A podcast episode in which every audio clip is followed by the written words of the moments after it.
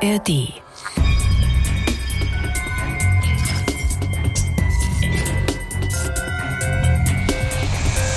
Ich hatte überhaupt kein, kein normales Körpergefühl mehr.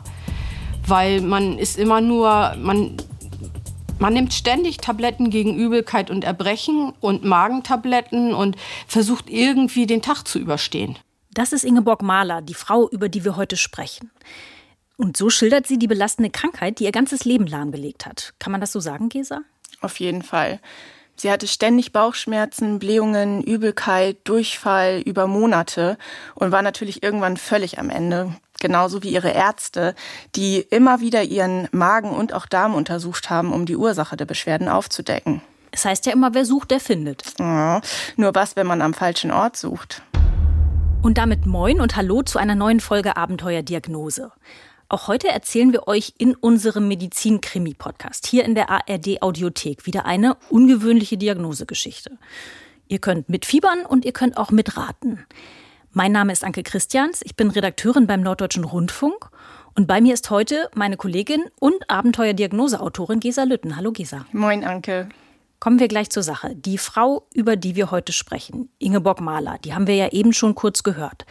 Stell sie uns doch mal genauer vor. Ja, Ingeborg Mahler ist 2010, als ihr Abenteuer beginnt, Anfang 40 und wohnt zusammen mit ihrem Mann Frank südlich von Hamburg, nahe der Elbe im beschaulichen Engelschow.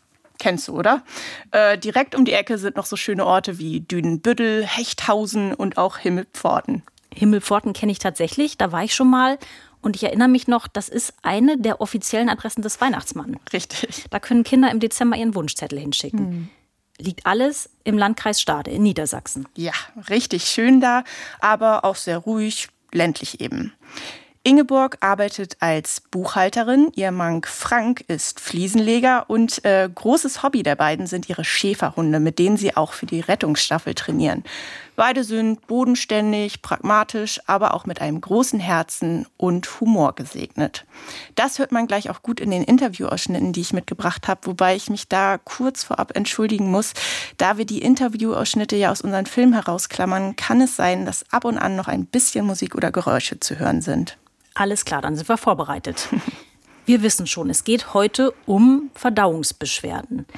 Wie genau ging das Ganze denn los bei Ingeborg Mahler? Es ist Frühjahr 2010. Ingeborg Mahler hat eine Blasenentzündung und zwar nicht von der Sorte, wo ein bisschen Cranberry-Saft und viel Trinken hilft, sondern so eine, wo der Hausarzt ein Antibiotikum verschreiben muss. Und das Antibiotikum wirkt auch, die Blasenentzündung wird besser, aber dafür spinnt auf einmal ihre Verdauung. Dann ging das los, dass es mir also total schlecht wurde und ähm, ganz extreme Durchfälle dann auch. So und ja, da habe ich dann noch gedacht, dass es irgendwie Magen-Darm-Grippe oder irgendwas in der Richtung. Oder aber das Antibiotikum ist schuld. Haben sicher ja viele schon mal erlebt. Äh, Durchfall ist ja eine ganz häufige Nebenwirkung. Mhm. Daran denkt Ihr Hausarzt dann auch als nächstes und verschreibt ihr nochmal ein anderes Antibiotikum. Aber auch mit dem ist es so, dass ihr nach jedem Essen ganz übel wird oder sie ständig wegen Durchfall auf die Toilette rennen muss. Auch nachdem sie die Tabletten schon längst nicht mehr nimmt. Und so kann es natürlich nicht weitergehen. Und klar, ein paar Tage kann man sich krank schreiben lassen, aber irgendwann musste sie natürlich auch wieder zur Arbeit.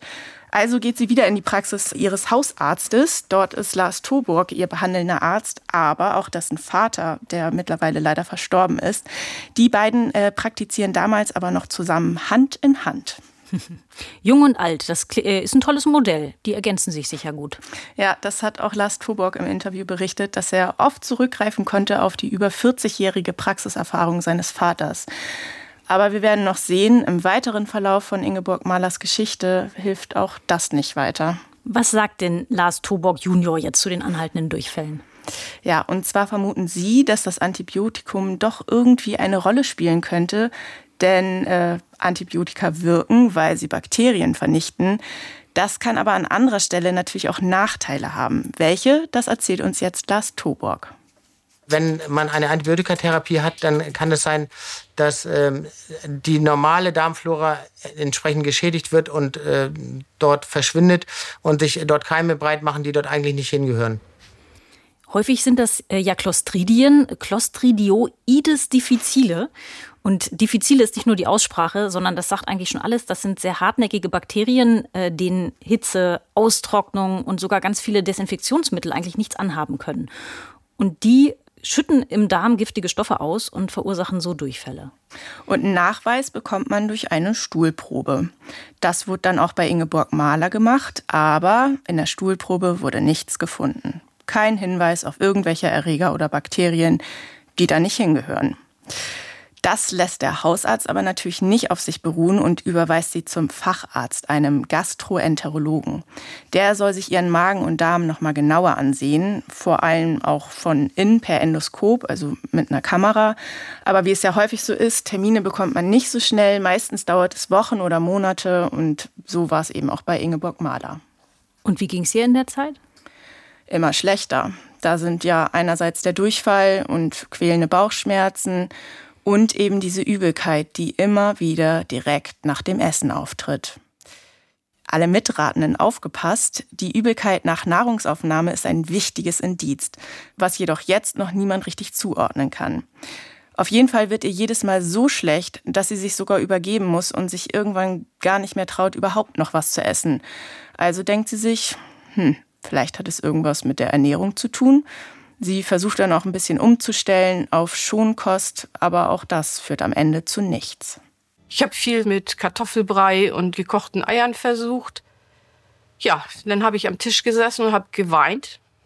Und mein Mann hat auf mich eingeredet wie ein, auf ein krankes Pferd und hat gesagt, Mensch, und du musst was essen. So, und dann habe ich dann mal versucht, ihr da häppchenweise irgendwas so schön zu reden, dass es dann doch wohl lecker ist. Ja, aber es hat dann halt auch mehr oder weniger nicht so gut geklappt. Das war jetzt gerade Frank Mahler, der Ehemann von Ingeborg. Und ich finde, man hört schon, auch er ist ganz besorgt gewesen. Hat Ingeborg Mahler denn wenigstens eine kleine Reserve, also ein paar Kilogramm zu viel auf den Rippen, von denen sie jetzt zehren kann? Nicht wirklich. Also sie war immer schon schlank und jetzt durch das wenige Essen, was drin bleibt, hat sie natürlich noch mehr Kilos verloren, was kann man sich vorstellen, eine zusätzliche Belastung ist. Aber Ingeborg ist vom Typ her sehr tapfer und jemand, der sich eher durchbeißt.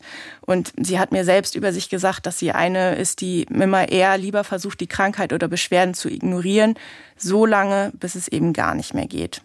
Und ja, so versucht sie irgendwie normal weiterzumachen und tatsächlich ist es bei ihr auch nicht so ganz konstant schlecht. An manchen Tagen geht es ihr verhältnismäßig gut. Da ist es nur Übelkeit. An anderen Tagen wiederum geht gar nichts mehr und sie muss sich krank schreiben lassen und zu Hause bleiben. Das bedeutet ja auch, Ihr Hausarzt Lars Toborg, der kriegt mit, dass es peu à peu immer schlechter wird. Kann er denn jetzt noch irgendwas machen? Mm, der macht sich auch Sorgen und verschreibt natürlich Tabletten gegen Übelkeit und Durchfall. Aber die helfen eben auch nicht wirklich. Und letztlich warten sie alle ab, dass endlich der Termin beim Gastroenterologen ist. Mit der Hoffnung, dass der irgendwie mehr Licht ins Dunkel bringen kann. Aber so lange hält Ingeborg dann doch nicht aus. Eines Tages geht auf einmal gar nichts mehr. Sie hat seit Tagen kein Essen bei sich behalten können und ihr Kreislauf macht auch einfach nicht mehr mit. Und sie telefoniert an diesem einen Tag mit ihren Eltern und die machen sich solche Sorgen, dass sie kurzerhand mit dem Auto vorbeikommen, sie einpacken und ins Krankenhaus fahren. Hm. Was sagen denn die Ärzte in der Notaufnahme? Zu der Zeit geht gerade das Norovirus um. Ingeborg Mahler kommt dann erstmal in Quarantäne, weil die irgendwie denken, na ja, mal gucken, vielleicht ist es ja das. Äh, dann wird nochmal eine Stuhlprobe ins Labor geschickt. Aber zum Glück, Entwarnung, das war es nicht. Äh, wundert mich jetzt ehrlich gesagt auch nicht so richtig. Solange wie sie die Beschwerden schon hat, passt das ja auch nicht zu so einer akuten Noroinfektion. Da äh, klingen die Beschwerden ja in der Regel nach ein, zwei Tagen wieder ab. Und vor allem hätte sich ihr Mann dann ja wahrscheinlich auch angesteckt. Ja, ich vermute, die wollten einfach auf Nummer sicher gehen. Hm. Schicken die Ärzte Sie denn nach dem Ausschluss dieser Norovirus-Infektion wieder nach Hause oder äh, nehmen die sich die Zeit, um sie jetzt gründlicher zu untersuchen? Nee, zum Glück nehmen die sich die Zeit. Sie machen tatsächlich eine Magen- und Darmspiegelung und es gibt dabei sogar eine Fährte. Die Magenspiegelung fällt unauffällig aus, aber in der Darmspiegelung ist etwas Auffälliges zu sehen, nämlich die Darmschleimhaut wirkt gereizt bzw. leicht entzündet. Und das könnte passen zu einer chronisch entzündlichen Erkrankung wie Morbus Crohn oder Colitis ulcerosa. Beides chronische, oft schwere Erkrankungen, bei denen das Immunsystem überreagiert und den Magen-Darm-Trakt angreift. Die Folge äh, sind ja schubförmige, heftige Entzündungen, die zu Bauchkrämpfen und Durchfall führen. Und die typische Entzündungsreaktion, äh, die lässt sich in Proben aus der Darmschleimhaut auch meistens histologisch, also unter Mikroskop, erkennen und nachweisen. Genau, diese histologische Untersuchung gab es auch bei Ingeborg Mahler, aber kein Hinweis auf eine chronisch entzündliche Darmerkrankung.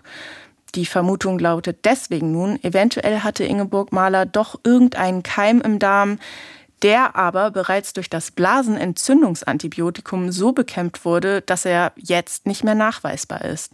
Oder Möglichkeit wäre auch, dass die Entzündung im Darm gar nicht Ursache, sondern eher Folge des Durchfalls ist. Ja, mit diesen Hypothesen geben die Ärzte sich dann erstmal zufrieden und ähm, Ingeborg Mahler wird entlassen Parallel hat sie Infusionen mit Nährstoffen bekommen. Ihr geht es jetzt also auch ein bisschen besser. Also fährt sie nach Hause ohne Diagnose. Und wie es dort weiterging, hat sie im Interview so geschildert. Ich glaube, zwei Stunden nachdem ich zu Hause war, habe ich zu Hause wieder total flach gelegen und es ging nichts mehr. Das war natürlich die Katastrophe. Ich habe natürlich, ja, ich war natürlich am Boden zerstört. Die Ärzte im Krankenhaus lagen also wahrscheinlich falsch mit ihrer Hypothese oder äh, Hoffnung, dass es einfach ein Darmkeim war und dass sich das Problem inzwischen schon erledigt hat. Was jetzt? Ja, Ingeborg Mahler hofft immer noch auf den Termin beim niedergelassenen Gastroenterologen. Ähm, da ja bereits Magen- und Darmspiegelungen gemacht wurden, soll der sich jetzt alle Bauchorgane ansehen. Nicht nur Magen und Darm selbst können Übelkeit, Schmerzen und Durchfall machen, auch eine kranke Bauchspeicheldrüse kann solche Beschwerden machen oder auch im schlimmsten Fall Krebs. Hm. Ja, endlich ist der Termin und der Spezialist macht einen Ultraschall und schickt sie ins MRT. Aber zum Glück kein Hinweis auf eine Tumorerkrankung und auch sonst scheint irgendwie alles in Ordnung zu sein. Wie ist es denn eigentlich mit Nahrungsmittelunverträglichkeiten? Sowas macht ja auch gerne mal chronischen Durchfall. Ist das schon abgeklärt? Ja, klar. Der Gastroenterologe geht natürlich auch noch mal einen Schritt zurück und testet natürlich auch auf Nahrungsmittelunverträglichkeiten, also Laktose oder auch Fructose, aber auch die Tests fallen negativ aus. Also denkt der Arzt noch mal in eine andere Richtung. Dann ging das dann schon langsam in die Richtung, dass dann gesagt worden ist, nervöser Magen und Darm. Haben Sie Probleme auf der Arbeit? Haben Sie ähm, Ärger mit Ihrem Mann? Ich werde auch nicht den, den, Gesichtsausdruck vergessen, wo sie dann bei mir ankam, sich ins Auto setzte und sagte, äh, ja, jetzt habe ich es amtlich, ich bin, ich hab's im Kopf. So nach dem Motto, ne? Hm. Nervöser Magen und Darm, manche sprechen da ja auch von Reizmagen oder Reizdarm. Ein Verdacht, der meistens dann aufkommt, wenn Ärzte oder Ärztinnen andere häufige Ursachen ausgeschlossen haben. Mhm. Und der Gedanke dahinter ist ja immer, dass psychische Belastungen sich auch durch körperliche Beschwerden äußern können. Ich weiß, vielen Menschen fällt es verständlicherweise total schwer, eine solche Verdachtsdiagnose anzunehmen. Hm, das finde ich, hört man bei Ingeborg Mahler auch so ein bisschen raus. Aber ich habe ja auch schon mit vielen Ärzten gesprochen, die sagen, das ist total wichtig, dass wir immer auch daran denken, dass es eben eine psychische Ursache oder zumindest eine psychische Komponente geben könnte. Das darf man bei der Diagnostik eben auch nicht völlig außer Acht lassen, sondern da muss man den Patienten, den Menschen eben irgendwie so als Ganzes, ganzheitlich sehen und Körper und Psyche beeinflussen sich eben gegenseitig. Ja, vor allem bei der Verdauung ist das eben sehr, sehr wichtiges Thema. Deswegen wird der Darm ja zum Beispiel auch unser Bauchhirn genannt. Und es gibt auch den Begriff der Darm-Hirn-Achse. Bedeutet, man weiß mittlerweile ganz sicher, dass die beiden Organe, also Darm und das Gehirn, in beide Richtungen miteinander kommunizieren, sei es über das vegetative Nervensystem oder auch über bestimmte Bodenstoffe. Wenn ich also Stress oder Kummer habe, bekommt das auch mein Darm unmittelbar zu spüren und das kann sich dann auch auf meine Verdauung auswirken. Andersherum, wenn es meinem Darm nicht gut geht, dann kann sich das auch auf die Psyche auswirken. Hm. Wie, wie steht es denn zu der Zeit um Ingeborg Mahlers Psyche? Was hat sie dir da erzählt? Sie meinte zu mir, dass sie sich immer sicher war, dass da irgendwas Organisches sein muss. Es hätte sich immer so angefühlt, als wollte der Körper das Essen nicht bei sich behalten. Aber andererseits, klar, war sie mittlerweile auch psychisch total am Ende, weil sie seit Monaten diese schlimmen Beschwerden hat, ihr ganzes Leben auf einmal ganz anders ist und sie dazu auch noch das Gefühl hat, dass sie von den meisten Ärzten gar nicht ernst genommen wird, die ihr gar nicht richtig zuhören, sondern eher abspeisen, so nach dem Motto, pff, ja, nee, ist nichts und fertig. Sie hat sich damals gewünscht, dass lieber sowas kommt wie, ich kann nichts finden, aber ich überweise sie weiter. Aber gut. In dem Moment, als sie da vor dem Facharzt sitzt, resigniert sie und denkt sich, ja, wenn der Arzt das sagt, dann ist das eben so. Mhm.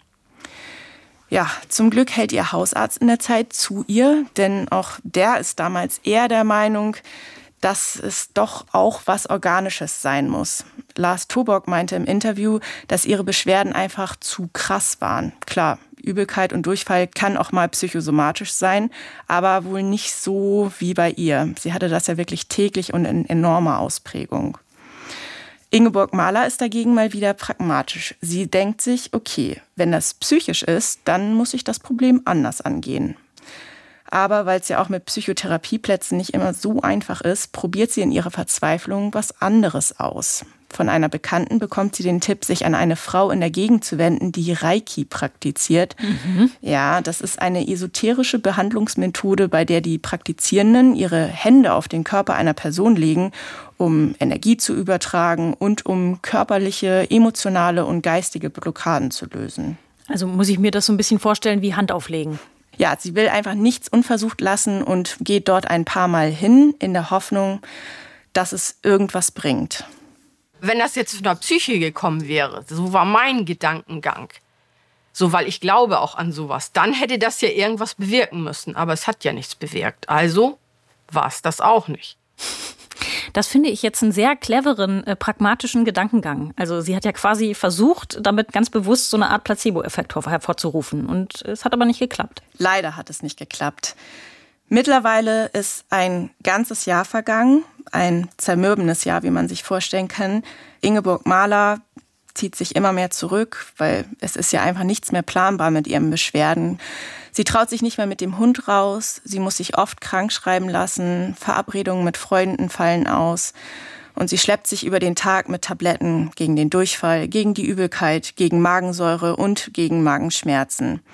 Wie wir ganz am Anfang gehört haben, verliert sie irgendwie den Bezug zu sich selbst, kann gar nicht mehr richtig leben, nur noch überleben. Sie hat keinen Hunger mehr und verliert immer mehr Energie und Gewicht. Dazu kommt Hoffnungslosigkeit und die Frage, wird es jemals einen Ausweg geben? Man hat ja nicht nur Angst, dass man jetzt wieder anfängt, Durchfälle und Erbrechen. Man hat ja um sein ganzes Leben irgendwo Angst. Um, um, man hat um seine Partnerschaft Angst, man hat Angst um seinen Job. Man, weil es ist ja nichts mehr sicher. So, das, ähm, ja, man hat einfach Angst. Und da ist es dann auch wieder das Zusammenspiel zwischen Körper und Psyche, über das wir eben ja schon gesprochen haben ja, geht es dem Körper nicht gut, leidet irgendwann auch die Psyche. Und dann wird es bei ihr sogar noch schlimmer. Die wirklich heftigen Tage häufen sich. Durch das viele Übergeben und den Durchfall ist sie eines Tages so dehydriert, dass ihr Mann, Frank, sie wieder ins Krankenhaus bringt. Aber die wollen sie diesmal überhaupt nicht da behalten. Ein Arzt blättert kurz durch ihre Akte und meint nur, naja, es wurde ja schon alles untersucht, sie können hier bleiben, aber pff, nötig ist es nicht. Puh. Und, äh, und bleibt sie da? Besteht sie auf weiteren Untersuchungen? Nee, sie hat mir erzählt, sie hat damals einfach nur frustriert zu ihrem Mann irgendwie gesagt, bring mich nach Hause. Nützt mir ja nichts, wenn ich hier bleibe. Und sie hat damals auch irgendwie nicht das Gefühl, dass ihr irgendjemand richtig glaubt oder sich bemühen würde, eine Ursache zu finden. Aber da ist ja immer noch ihr Hausarzt, der Lars Toborg. Wie ist das denn mit dem? Hat der auch schon aufgegeben oder hat er noch irgendeine Idee? Hm. Also ehrlich gesagt ist er damals auch ziemlich ratlos. Bei Fachärzten war sie ja nun schon. Die haben nichts gefunden. Er als Allgemeinmediziner hat Stuhlproben und auch Blut verschickt, aber auch die ohne Hinweis. Die Zwischenlösung ist nun, äh, Ingeborg Mahler muss jetzt regelmäßig vorbeikommen für Infusionen, damit ihr Flüssigkeitshaushalt nicht wieder so schnell aus dem Ruder gerät. Denn chronischer Durchfall, das bedeutet auch immer Flüssigkeitsverlust und damit ja auch Elektrolytverlust. Und das kann zu ganz bedrohlichen Mangelsymptomen führen. Muskelschwäche, Herzrhythmusstörungen. Ja, und das muss man sich mal vorstellen, wie schlecht es ihr zu der Zeit ging, dass sowas nötig war. Sie hat mir erzählt, dass sie dann auch irgendwann zu ihren Hausärzten meinte, ich kann nicht mehr, bitte, es muss irgendwas passieren. Und äh, dann beraten sich Lars Toborg und sein Vater. Beide hatten noch niemals so einen oder einen ähnlichen Fall. Also hören sie sich um und forschen nach weiteren Expertinnen und Experten und werden fündig an der Universitätsklinik Hamburg-Eppendorf. Sodass wir dann Frau Mahler entsprechend weitergeschickt haben in die Uniklinik, weil wir gesagt haben, na gut, wenn jemand helfen kann, dann möglicherweise die äh, High-Technology-Medizin in so einer Uniklinik letztendlich. Da habe ich dann in dem Moment wieder ein bisschen Hoffnung geschöpft und habe gedacht, Mensch, und da wird jetzt was passieren. Ein Hoffnungsschimmer für Ingeborg Mahler. Zu äh, welchem Experten oder zu welcher Expertin wird sie denn da jetzt geschickt? Alle, die sich ein bisschen mit dem NDR-Fernsehprogramm auskennen, werden sie vielleicht schon kennen von den NDR-Ernährungsdocs. Es ist Dr. Viola Andresen. Sie ist ähm, ja spezialisiert auf Magen- und Darmerkrankungen und hat damals noch am UKE eine spezielle Sprechstunde gehabt für Menschen mit Reizdarmsyndrom. Und da ist wieder der Reizdarm, über den wir ja vorhin auch schon kurz gesprochen haben und der als Verdachtsdiagnose bei Ingeborg Mahler immer noch im Raum steht. Typisch sind Symptome wie Blähungen, Schmerzen, aber eben auch Verstopfung oder Durchfall. So wie bei Ingeborg Mahler. Ja. Und ganz typisch ist es auch, dass man in keiner Untersuchung irgendetwas feststellt. Wieso ein Reizdarm entsteht, ist noch nicht geklärt, aber man hat zumindest herausgefunden, dass das Darmnervensystem bei Menschen mit dem Reizdarmsyndrom tatsächlich nervös reagiert und zu viele Botenstoffe ausschüttet. Die Darmnerven sind also dauergereizt und melden zum Beispiel auch Schmerz, wo eigentlich keiner sein sollte. Oder sie kommen mit den Darmbewegungen irgendwie durch den Tüdel. Menschen, die Infektionen im Darm mit Erregern hatten oder viele Antibiotika nehmen mussten oder aus anderen Gründen eine gestörte Darmflora haben, sind äh, gefährdeter, so ein Reizdarmsyndrom zu entwickeln. Antibiotika haben ja bei Ingeborg Mahler anfangs auch eine Rolle gespielt. Mhm. Ich weiß, äh, das, was diese Diagnose so problematisch oder schwierig macht, ist, dass es eigentlich keine Untersuchung gibt, mit der man sie eindeutig nachweisen kann. Nee, leider nicht. Weil es, also es gibt keinen Wert, der sagt, guck mal hier, ist zu hoch, das ist jetzt der Beweis, es ist ein Reizdarm. Also der Reizdarm lässt sich nicht sehen oder messen im klinischen Alltag und genau das macht es eben so fies, vor allem auch für die Patientinnen. Da hast du ja gerade erzählt, dass Viola Andresen damals diese spezielle Reizdarm-Sprechstunde hatte.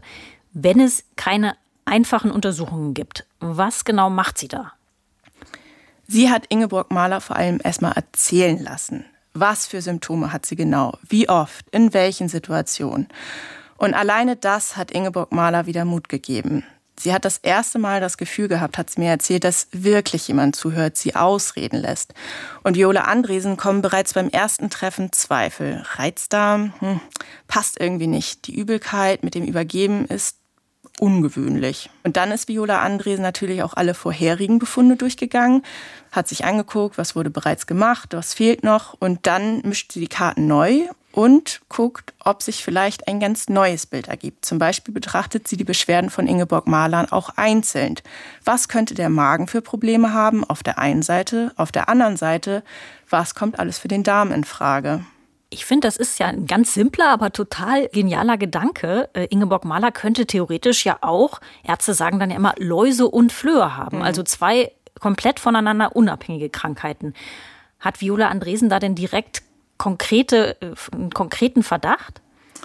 Die Ursache für die Übelkeit und das Erbrechen könnte eine Magenentleerungsstörung bzw. Magenlähmung sein. Das ist so ihr erster Verdacht. Dabei arbeiten die Magenmuskeln wegen Nervenschäden nicht so richtig. Sie transportieren die Nahrung nicht schnell genug weiter. Ist der Magen voll, kommt es zu Würgereiz und Erbrechen. Ärzte sprechen dann von Gastroparese. Das ist eine Diagnose, die man ja gut durch einen Test überprüfen kann. Und der wird dann auch bei Ingeborg Mahler gemacht. Sie bekommt dafür ein spezielles Frühstück. Toast mit Ei und einer bestimmten Chemikalie, die natürlich nicht schädlich ist, äh, sich aber nach der Verdauung im Atem nachweisen lässt. Wenn die Magenentleerung also nicht richtig funktioniert, zeigt sich das später in der ausgeatmeten Luft. Und noch ein weiterer Atemtest wird gemacht. Und zwar kann man über die Luft auch feststellen, ob der Dünndarm fehlbesiedelt ist mit Darmbakterien aus dem Dickdarm. Ist das der Fall, kann auch das zu Symptomen führen, wie Ingeborg Mahler sie hatte, nämlich Blähbauch, Bauchschmerzen, Durchfall. Diese Untersuchungen wurden dann übrigens am israelitischen Krankenhaus in Hamburg gemacht, wo äh, Viola Andresen noch heute arbeitet. Was zeigen denn jetzt diese Atemtests? Hat sie recht mit ihrem Verdacht, dass es Läuse und Flöhe sind, also Magenlähmung und Dünndarmfehlbesiedlung? Also Läuse und Flöhe kommt immer noch in Betracht, aber zumindest äh, Dünndarmfehlbesiedlung und auch äh, die Magenlähmung, die fallen raus. Bei den Tests ist nichts zu sehen. Okay, kann ich mir jetzt vorstellen, dass das auch ein bisschen frustrierend war für Ingeborg Mahler? Mm, theoretisch schon, aber sie hat sich bei Viola Andresen auch sehr aufgehoben gefühlt, weil die ihr auch immer das Gefühl gegeben hat, egal was bei allen Tests rauskommt, wir glauben ihnen, dass sie etwas haben. Außerdem waren das beides ja nur zwei Tests von vielen geplanten. Mensch, sagt sie, wir sind noch lange nicht am Ende. Und äh, es gibt da noch genug, was wir abchecken müssen, können, müssen. Und das finden wir schon. Als nächstes steht jetzt ein Ultraschall an. Ingeborg Mahler hatte zwar schon mehrere Ultraschalluntersuchungen, aber Viola Andresen und ihre Kolleginnen und Kollegen wollen sicher gehen, dass sie wirklich nichts übersehen. Und Ultraschall ist auch nicht gleich Ultraschall, wie Viola Andresen im Interview gesagt hat. Es gibt extreme Bandbreite, was wird genau angeguckt, wie speziell ist das Gerät. Und insofern haben wir eigentlich den Standard, dass wir das immer noch mit unseren Spezialgeräten und unseren sehr versierten Untersuchern nochmal wiederholen. Im israelitischen Krankenhaus, wo diese Untersuchung gemacht wurde, gibt es ein Gerät, das zeigt nicht nur die Organe, sondern kann noch mehr. Was, das erfährst du gleich. Die Untersucherin schaut sich also mit der herkömmlichen Methode die Organe an, sucht nach Auffälligkeiten, sind die Organe möglicherweise vergrößert, sehen sie entzündet aus, versteckt sich vielleicht doch irgendwo ein Tumor, ein, der vielleicht die ganze Zeit gewachsen ist und vorher gar nicht erkennbar war. Doch zum Glück sieht auf den ersten Blick mal wieder alles total in Ordnung aus. Hm. Aber dann. Hm. Die Untersucherin führt den Schallkopf dieses Mal auf eine Stelle, der vorher noch nicht so viel Bedeutung beigemessen wurde, und zwar auf die Höhe des Solarplexus. Das ist ein Nervengeflecht im Bauchraum zwischen den Rippen und dem Bauchnabel, äh, wichtiger Teil des vegetativen Nervensystems. Mhm. Und da hält die Ärztin plötzlich inne. Und dann stellt sie was an dem Ultraschallgerät um, denn an diesem Gerät gibt es noch eine zweite Funktion. Man nennt das farbkodierte Duplex-Sonographie. Ich will da technisch jetzt nicht zu tief einsteigen, aber die Idee dahinter ist, dass man den Blutfluss auch darstellen kann. Und ich liege da so und denk so nach und ja, sagt sie, ist ja gar kein Wunder. Und ich, ja, hä? Ich hab, Im ersten Moment habe ich einen Augenblick gebraucht, um das zu realisieren, was sie gesagt hat. Ja, sagt sie, ist ja gar kein Wunder, die Ader ist ja auch zu. Die Ader ist zu, also verengt oder sogar verstopft? Auf jeden Fall ist in der Dopplersonographie deutlich zu sehen, dass kaum noch Blut durchgeht. Ausgerechnet an der wichtigsten Arterie des Bauchraumes, dem Truncus coeliacus. Mehr dazu in unserem Medizinlexikon. Der Truncus coeliacus oder Bauchhöhlenstamm ist ein großes Blutgefäß, das von der Hauptschlagader abgeht und die oberen Bauchorgane versorgt. Kommt es in diesem Gefäß zu einer Engstelle, kann nicht mehr genügend Blut zu Magen und Darm fließen. Die Folge Sauerstoffmangel. Die Verdauungsorgane können ihre Arbeit nicht verrichten. Es kommt zu Übelkeit, Schmerzen, Erbrechen und Durchfall. Und das passt eins zu eins zu den Symptomen von Ingeborg Mahler. Ganz genau. Und was auch passt, dass die Beschwerden bei so einer Verengung nach dem Essen schlimmer werden. Weil natürlich nach dem Essen die Verdauungstätigkeit enorm zunimmt oder richtig losgeht und dann äh, wird das Blut gebraucht. Und wenn dann die Blutversorgung nicht stimmt, dann kann es ähm, eben massive Beschwerden machen.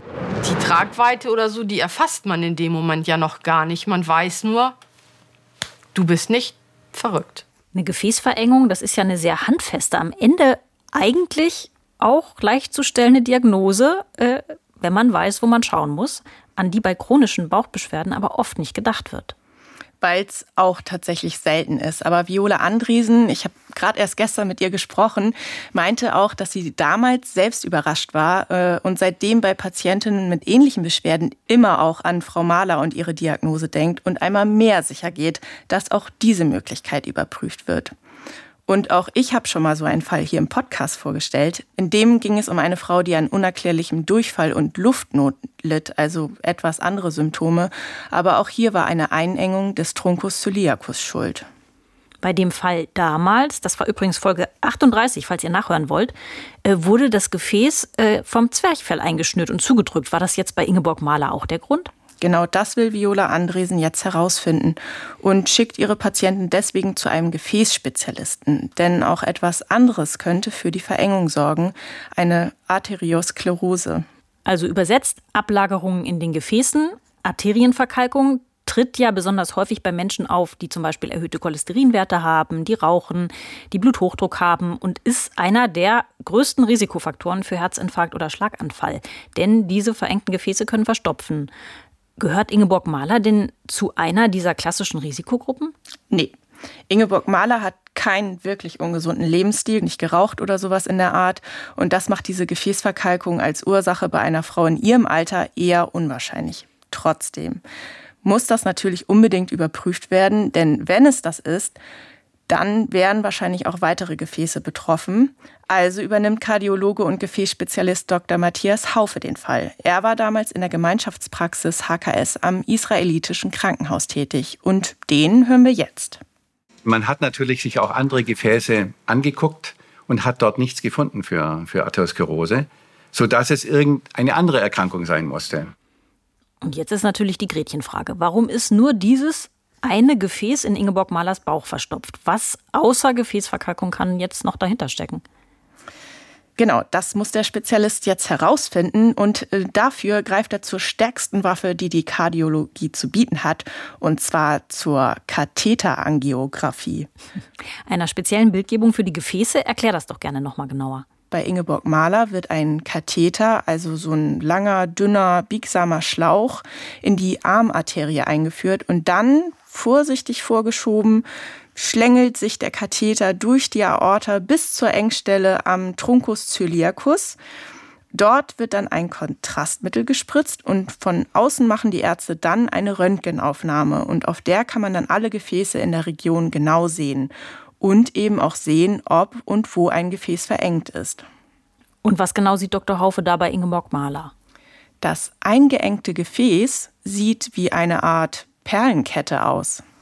Man spricht da so von Gänsegurgelartigen Verengungen oder von Perlschnurartig, weil das Perlschnurartig, da kann man sich das eigentlich ganz gut vorstellen. Das sind immer aufeinanderfolgende, häufige Verengungen.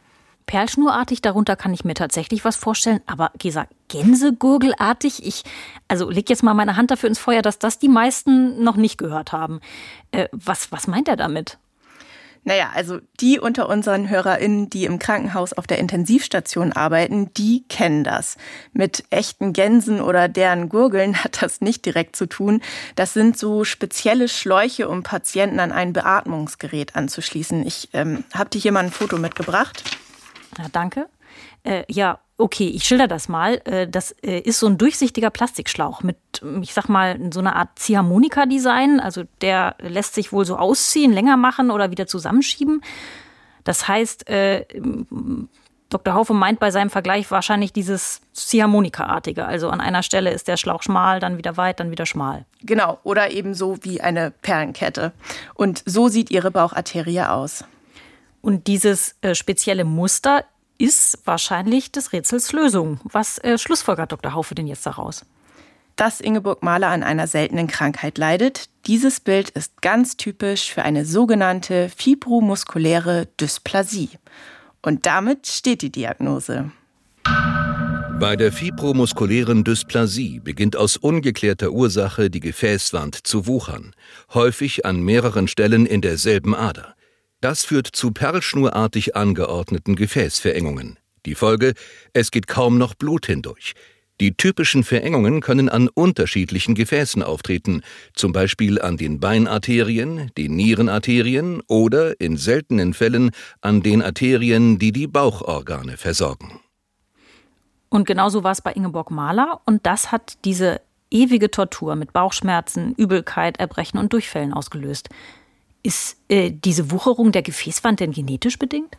Warum es bei der fibromuskulären Dysplasie zu diesen Wucherungen kommt, das weiß man noch nicht so ganz genau. Es scheint eine genetische Veranlagung zu geben und die Krankheit kommt am häufigsten bei Frauen zwischen 40 und 60 Jahren vor. Und wie eben gehört, können auch andere Arterien betroffen sein, was aber bei Ingeborg Mahler zum Glück nicht der Fall war. Kann man denn etwas dagegen tun? Ja, genau das ist der Vorteil an dieser Untersuchung im Katheterlabor. Da war Dr. Haufe mit dem Katheterschlauch ja quasi schon an Ort und Stelle und konnte dann auch direkt einen Stand einsetzen. Also so ein kleines Röhrchen aus Metall, das die Verengung weitet und das Gefäß offen hält. Mhm. Und das hatte bei Ingeborg Mahler sofort einen Effekt. Erstmal leider einen unschönen. Ihr ist total übel geworden und auch in den Tagen danach ging es ihr überhaupt nicht gut. So, dass sie sich dann schon gefragt hat, das soll jetzt die Lösung sein? Ausgelöst wurde das vermutlich dadurch, dass der Körper gar nicht mehr gewohnt war, dass an der Stelle endlich wieder genügend Blut fließt. Aber dann, nach ein paar Tagen, merkt sie auf einmal, der Durchfall ist ja gar nicht mehr da und sie bekommt wieder Appetit, sie hat sogar wieder Hunger und schließlich ist auch die Übelkeit weg. So, da fällt dann schon irgendwo so ein, so ein Stein runter, dass man sagt, Mensch, es ist gefunden. Es hat mich einfach gefreut, dass es diese dunkle Wolke so langsam weiterzog, so langsam sich verzog. Hm. Wolken, die sich verziehen. Eine Geschichte, Gesa, äh, die mal wieder deutlich macht, wie wichtig es ist, nicht die Hoffnung aufzugeben, hartnäckig dran zu bleiben und auch so ein bisschen außerhalb der Box zu denken. Ne? Also bei chronischen Bauchbeschwerden eben nicht nur Magen oder Darm zu untersuchen, sondern auch auf die Gefäße zu achten. Mhm. Wie geht's äh, Ingeborg Mahler denn heute? Das Ganze ist ja nun schon über zehn Jahre her. Ja, kurz danach hatte sich der Stand nochmal zugesetzt und musste erneut geweitet werden, aber seitdem geht es ihr gut. Tatsächlich hat sie immer noch ab und an Verdauungsprobleme, auch mal heftige Phasen, aber das lässt sich dann immer auf Stress oder so zurückführen. Zeigt also mal wieder, bei Verdauungsbeschwerden darf man auch die Psyche nicht außer Acht lassen. Trotzdem sagt sie, dass sie immer noch extrem glücklich ist, weil es ihr nie wieder, nicht ansatzweise so schlimm ging wie damals.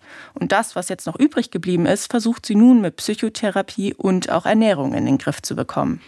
Und kann sie denn wieder mit ihrer Rettungshundestaffel trainieren? Ja, sie und ihre schwarze Schäferhündin Liv sind wieder unterwegs. Außerdem hat sie mir erzählt, dass sie noch ein neues tolles Hobby gefunden hat. Ein Tipp von ihrem Hausarzt. Mhm. Es ging irgendwie darum, was sie denn für den Stressabbau machen könnte. Und er hat ihr den Tipp gegeben, dass es ein paar Dörfer weiter in Osten einen ganz netten Chor gibt. Und seitdem singt sie dort als Sopran und meinte, dass das richtig, richtig toll sei. Das laute Singen ist gut gegen ihre innere Anspannung. Ja, und Klönschnack mit den Leuten dort ist auch richtig nett, meinte hm. sie. Vielen Dank, Gesa, äh, für diese äh, wunderbare Geschichte. Wenn ihr auch weiterhin keine unserer Folgen verpassen wollt, dann abonniert uns doch einfach. Alle zwei Wochen stellen wir einen neuen spannenden Fall in die ARD Audiothek. Außerdem haben wir, wie eigentlich fast immer, an dieser Stelle noch eine Podcast-Empfehlung für euch. Heute hast du mal eine mitgebracht. Schieß los, Gesa. Ja, Symptome wie Ingeborg Mahler sie hatte, haben natürlich längst nicht immer so eine ausgefallene Ursache. Bauchschmerzen, Blähungen, Durchfall oder auch Verstopfung können tatsächlich auch von einem Reizdarmsyndrom kommen. Aber auch dagegen kann man etwas tun, zum Beispiel mit Ernährung. Wie, das erklärt Dr. Viola Andresen im NDR-Podcast Die Ernährungsdocs Essen als Medizin in Folge 3. Verlinken wir euch natürlich in den Shownotes. Und ansonsten bleibt uns eigentlich nur zu sagen, hört gerne mal rein in der ARD Audiothek. Äh, wir äh, freuen uns auf euch beim nächsten Mal, sagen Tschüss und hören uns in zwei Wochen wieder. Tschüss, Gesa. Tschüss, danke.